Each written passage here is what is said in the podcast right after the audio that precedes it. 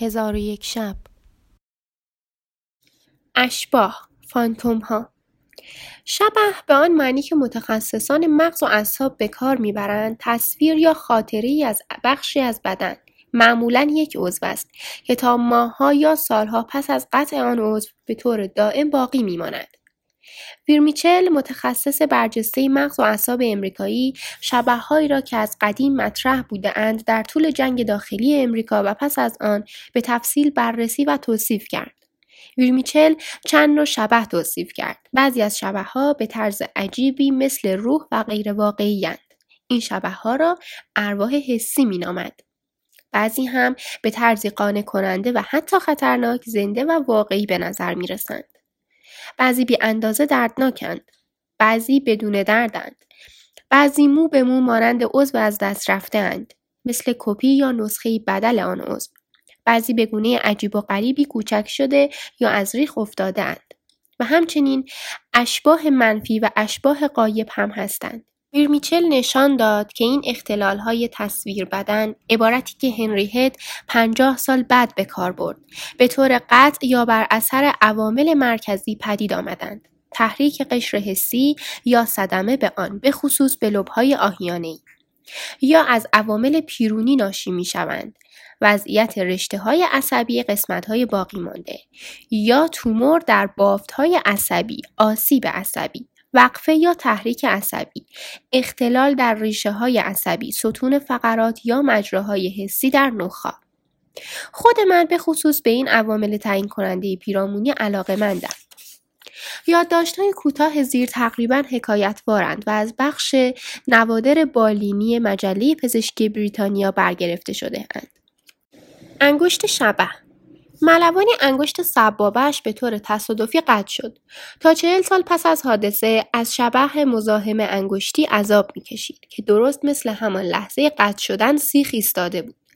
هر وقت دستش را مثلا برای خوردن یا خاراندن بینیش به صورتش می‌برد میترسید که این انگشت شبهی به چشمش فرو رود می‌دانست که غیر ممکن است اما نمی‌توانست جلوی احساسش را بگیرد تا اینکه دچار نورپاتی حسی حاد ناشی از دیابت شد و حس داشتن همه انگشتهایش را به کل از دست داد.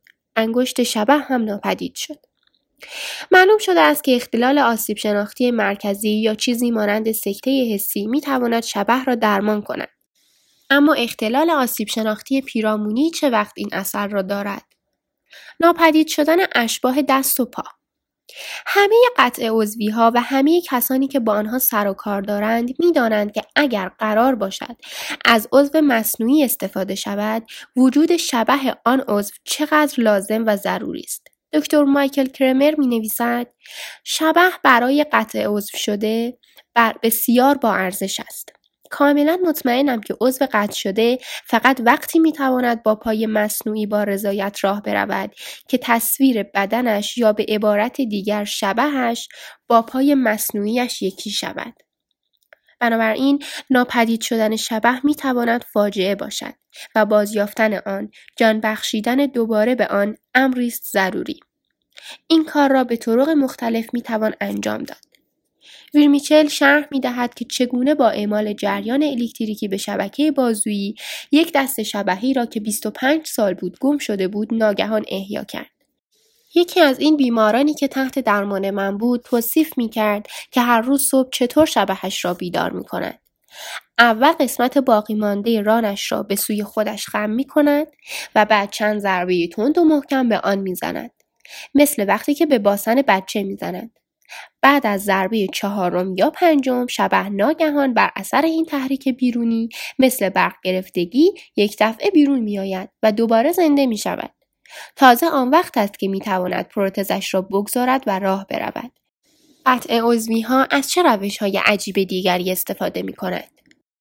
شبه های مکانی بیماری به نام چارلز ده به خاطر افتادن و تلو تلو خوردن و حالت تهوع به ما مراجعه کرد. بیانساز شک کرده بودند که اختلال لابیرنتی داشته باشد. با بررسی دقیق تر معلوم شد آنچه بر او میگذرد اصلا حالت تهوع نیست بلکه ناشی از حرکت دائمی توهمی مکانی است. کف اتاق ناگهان دورتر ناگهان نزدیکتر شیبدار کج شده در حال تکان دیده می‌شد. به قول خودش مثل کشتی در دریای طوفانی.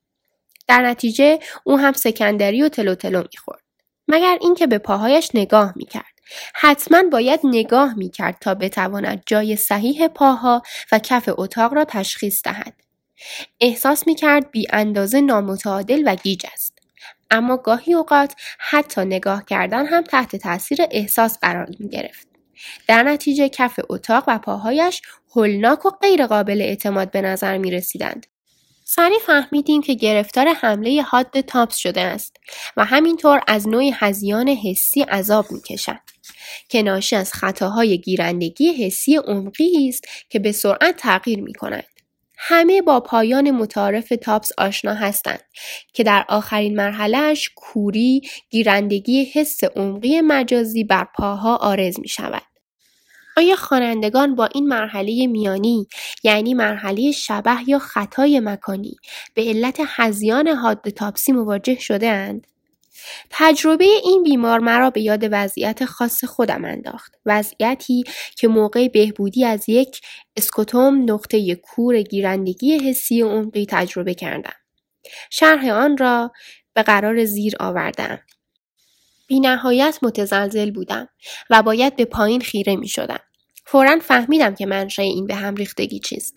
منشأ آن پای خودم بود. یا در واقع آن چیز آن استوانه آن ستون گچی یک دستی که به عنوان پا خدمتم را می کرد آن انتظاع سفید گچی یک پا. حالا این استوانه سی متر است. حالا کوتاه شده. حالا چاق شده. حالا لاغر شده. حالا به این طرف خم شده. حالا به آن طرف. اندازه و شکلش دائما عوض می شود. هم جایش هم زاویهش. هر ثانیه چهار پنج بار عوض می شود. میزان دگرگونی و تغییراتش بسیار بود.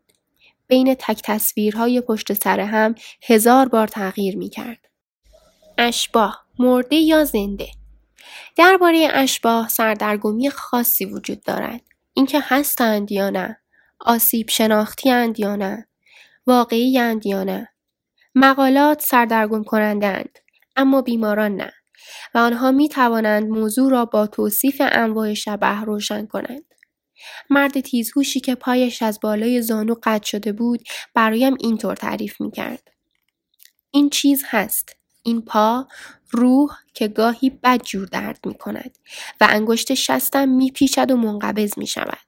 شبها یا هر وقت که پروتز را در میآورم یا وقتی سرم به کاری گرم نیست بدتر است. وقتی پروتز را میبندم و راه می‌روم غیب می شود. آن موقع هنوز هم آن پا روح را خیلی زنده احساس می کنم. حالا یک شبه خوب است. فرق کرده.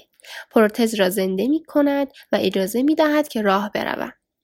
برای این بیمار استفاده کردن است که مهم است و شبه بد یا منفعل یا آسیب شناختی را اگر وجود داشته باشد میراند و شبه خوب همان تصویر یا یاد ماندگار از عضو را زنده و فعال و آنطور که نیاز دارد حفظ می کند.